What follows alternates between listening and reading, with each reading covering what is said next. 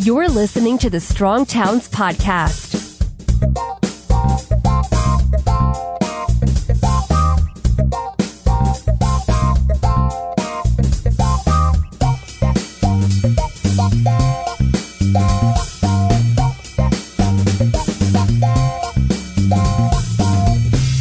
Hey everybody, this is Chuck Marohn. Welcome back to the Strong Towns podcast. This campaign season, our leading political candidates have indicated that they want to make some game changing investments in infrastructure.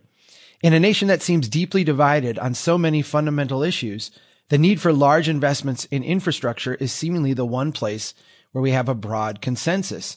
At Strong Towns, we understand that America's approach to growth and development is bankrupting our cities. And this begs the question, if we're committed to spending more money on infrastructure, how do we do that in a way that actually makes us better off? We've been chatting with people who are deeply involved in this issue across the country. And today I'm really excited and honored to welcome Kate Kraft. She is the executive director of an organization called America Walks. They are making America a great place to walk. You can find them at americawalks.org. Catherine, Kate, welcome to the Strong Towns podcast. Thank you, Chuck. And before we get started, I just want to say what fans we are of Strong Towns and all of the work that you do. We represent over 700 different organizations that are working to create uh, walkable places and make it safe for pedestrians. And we find your material and information incredibly valuable in helping us make the case at the local level. So given this opportunity, I just want to say thank you for doing it and keep doing it. Well, that is very generous of you. And, and I, I really do appreciate that. Before we get too deep into the weeds, tell us a little bit about America Walks. I think people would be interested to know what you, what you all do. Thanks. I'd be happy to. We were started in 1997 when six different groups or organizations came together that had been working at the local level to promote pedestrian issues, pedestrian safety, better sidewalks. And they felt like they were a bit in a vacuum. So they came together and said, how can we support each other to commiserate together and share successes together? And since that time, the the pedestrian movement has grown quite a bit. We have, as I mentioned earlier, over 700 different organizations that would identify as pedestrian advocacy or walking advocates or walking champions, and that's at the, the local, state, and regional level. Uh, we primarily provide information, resources, and education to local walking advocates, as well as we also work to cultivate more local walking advocate organizations. We have a pretty extensive online library set of tools, and we conduct what we call a walking college, which is an intensive online training for individuals that want to become leaders in the walking movement.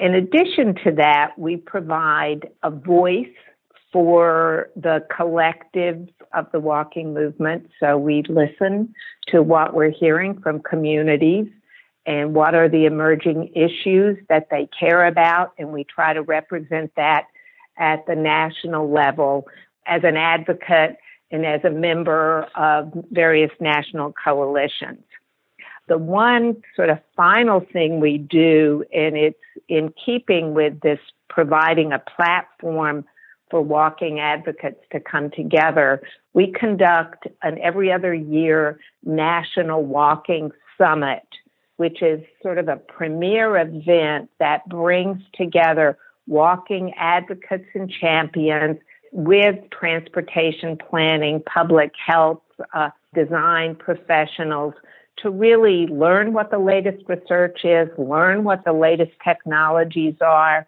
and to further refine our voice and kind of provide some leadership for where the walking movement is going. And uh, hopefully, I'll tell you more about that as we get talking. That's beautiful. I want to ask you we see candidates up and down the ballot, all sides of whatever political debate you're on advocating for more funding for infrastructure. I'm interested in just your gut reaction to the sense that we need what is being called a surge in infrastructure spending. What, how do you react to that notion? Absolutely. We need a surge in infrastructure spending, but it needs to be the right infrastructure. We want a balanced transportation system that provides infrastructure for safe, convenient, and accessible mobility of all types. So, by all means, let's pay attention to and invest more in our infrastructure. Let's just make sure that we're working for a balanced transportation system that puts people and access to jobs, schools, healthcare parks, people and access at the center, not just moving cars and freight. If we were going to do a large infrastructure bill at the federal level, a lot of federal money for infrastructure, what do you think the best way that that money would be distributed? How can you see that happening in the most productive way? Well, I think that first we probably need to rethink what we're using as performance standards for uh, how the money gets spent. I mean, first I'd say we need to simplify the process and make it much easier for communities to be involved in the decision making, you know, so that we're sure we're responding to uh, the needs and desires of communities as one piece of of that, and you know that can be done at the state level with listening. I think that we need to make sure that the performance measures that guide where the money goes or the, how the allocations are made really take into account this idea that we want to connect people and we want to create connected active transportation or multimodal systems. I think one of the things that I see people in your position have concerns with is that if the money just goes straight to the departments of transportation at the state level, we get a lot of the same kind of stuff. Is that a, I don't want to put words in your mouth, but is that one of the concerns that you might have? And if it is, how would we move past that?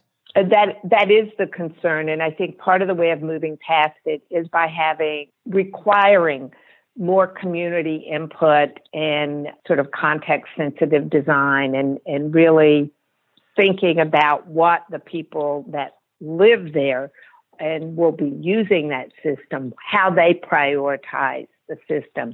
I also think there needs to be some sort of special allocations or increased priority for those investments that are going to address disparities and gaps in access so that we give some extra benefit to providing investment in places that we haven't been as invested in, so increasing the equity, if you will.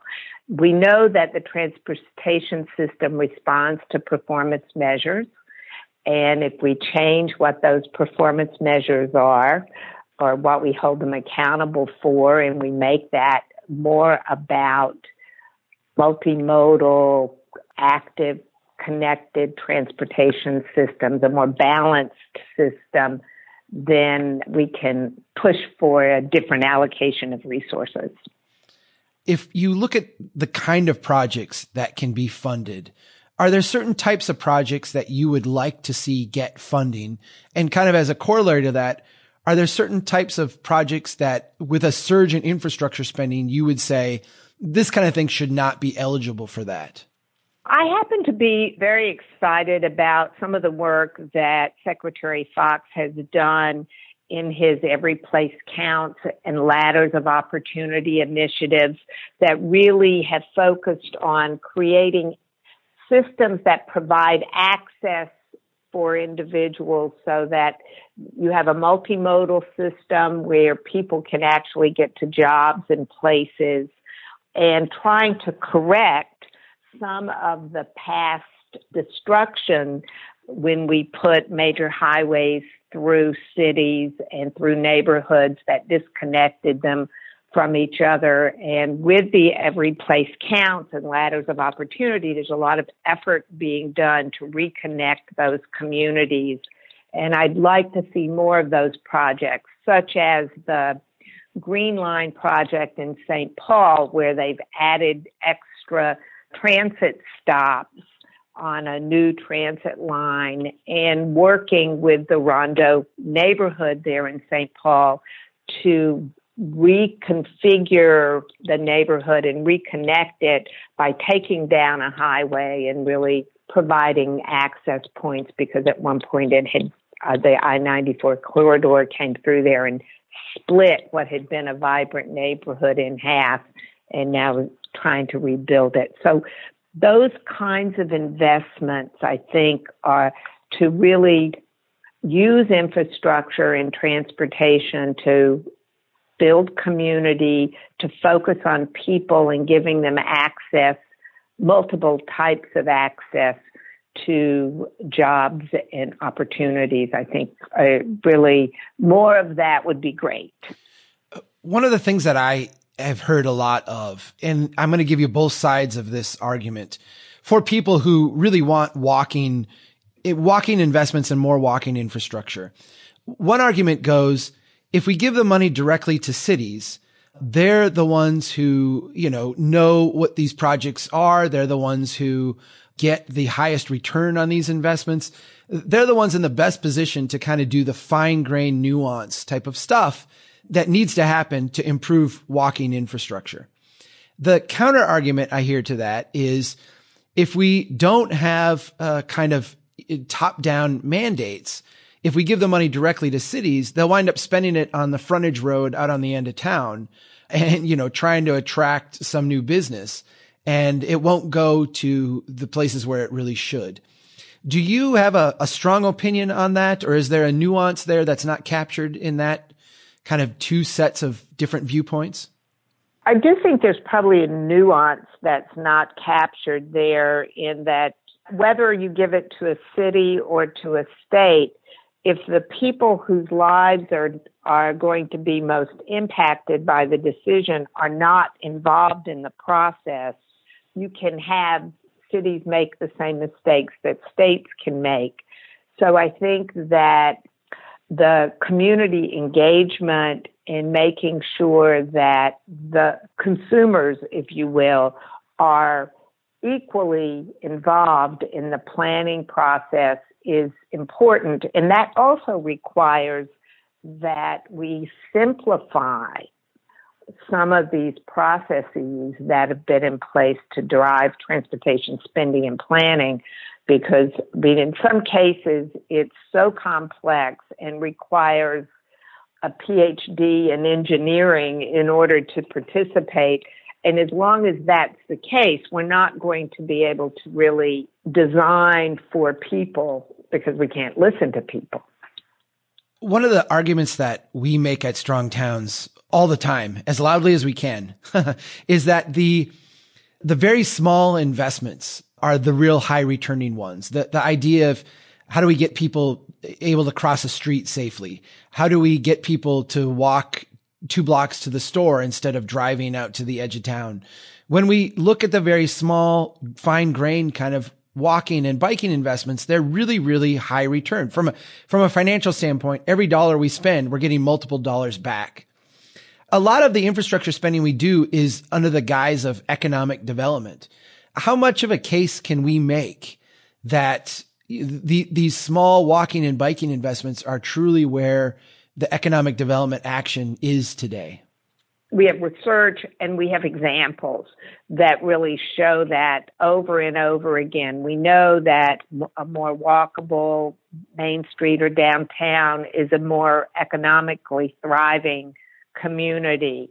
We know that a more walkable community is one where the people are actually getting more physical activity and being healthier, therefore less healthcare cost. So we are continually building kind of that evidence for creating multi-use paths and trails and how they promote economic development and create a higher quality of life and well-being or livability for the people that that are there that case is there and in fact the demand for that kind of infrastructure is increasing. We're finding in surveys that, say, Routes to School National Partnership did, 80% of the people they surveyed wanted a more walk friendly environment.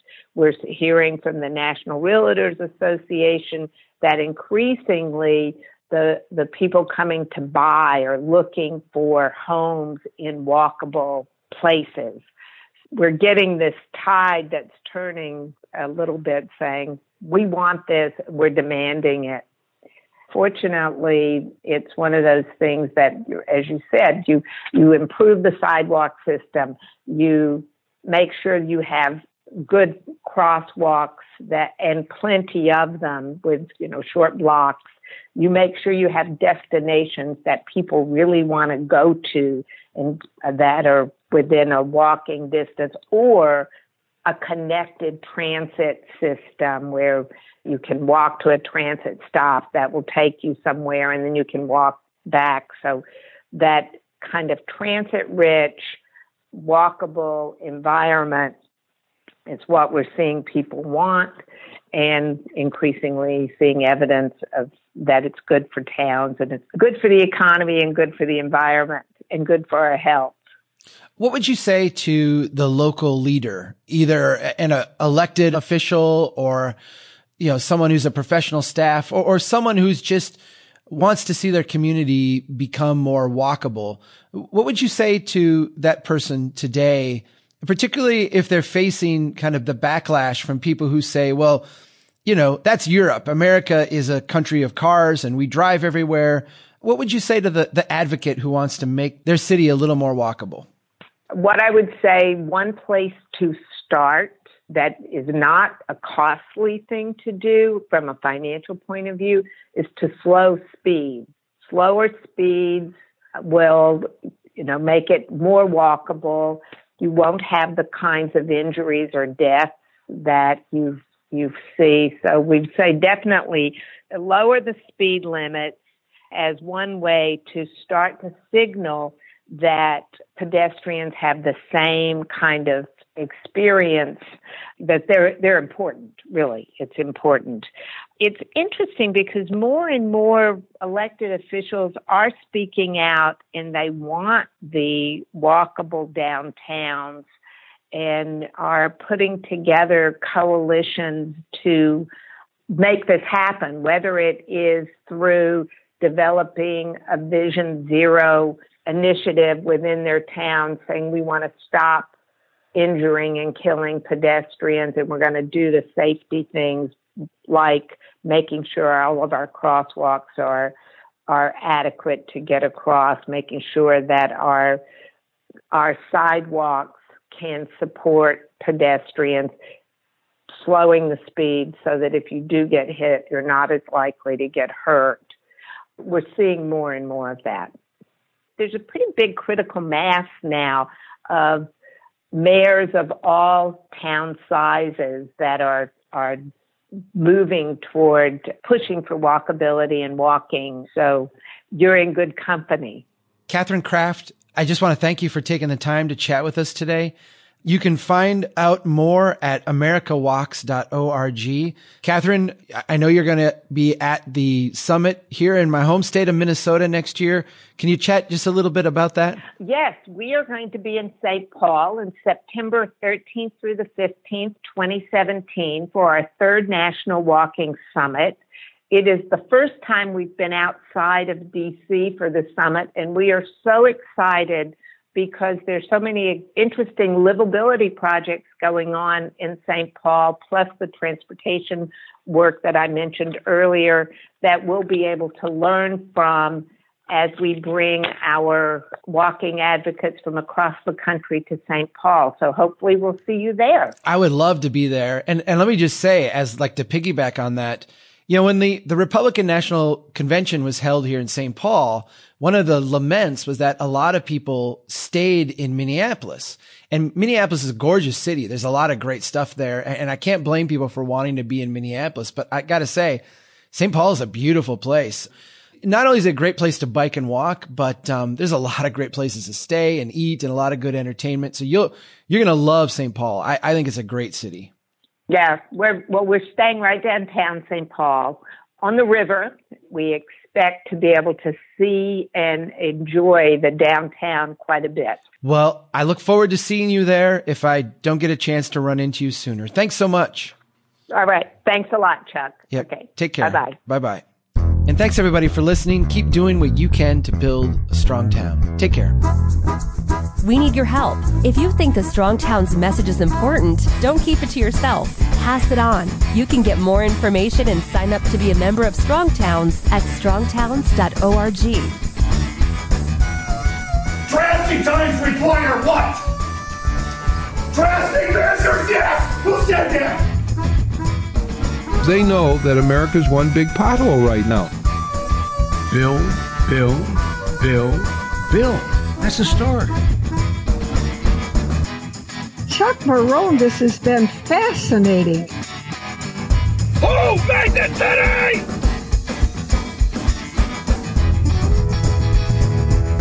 I like you. I like your vision of the of the world. The United Nations Earth Summit, Agenda 21. Yeah.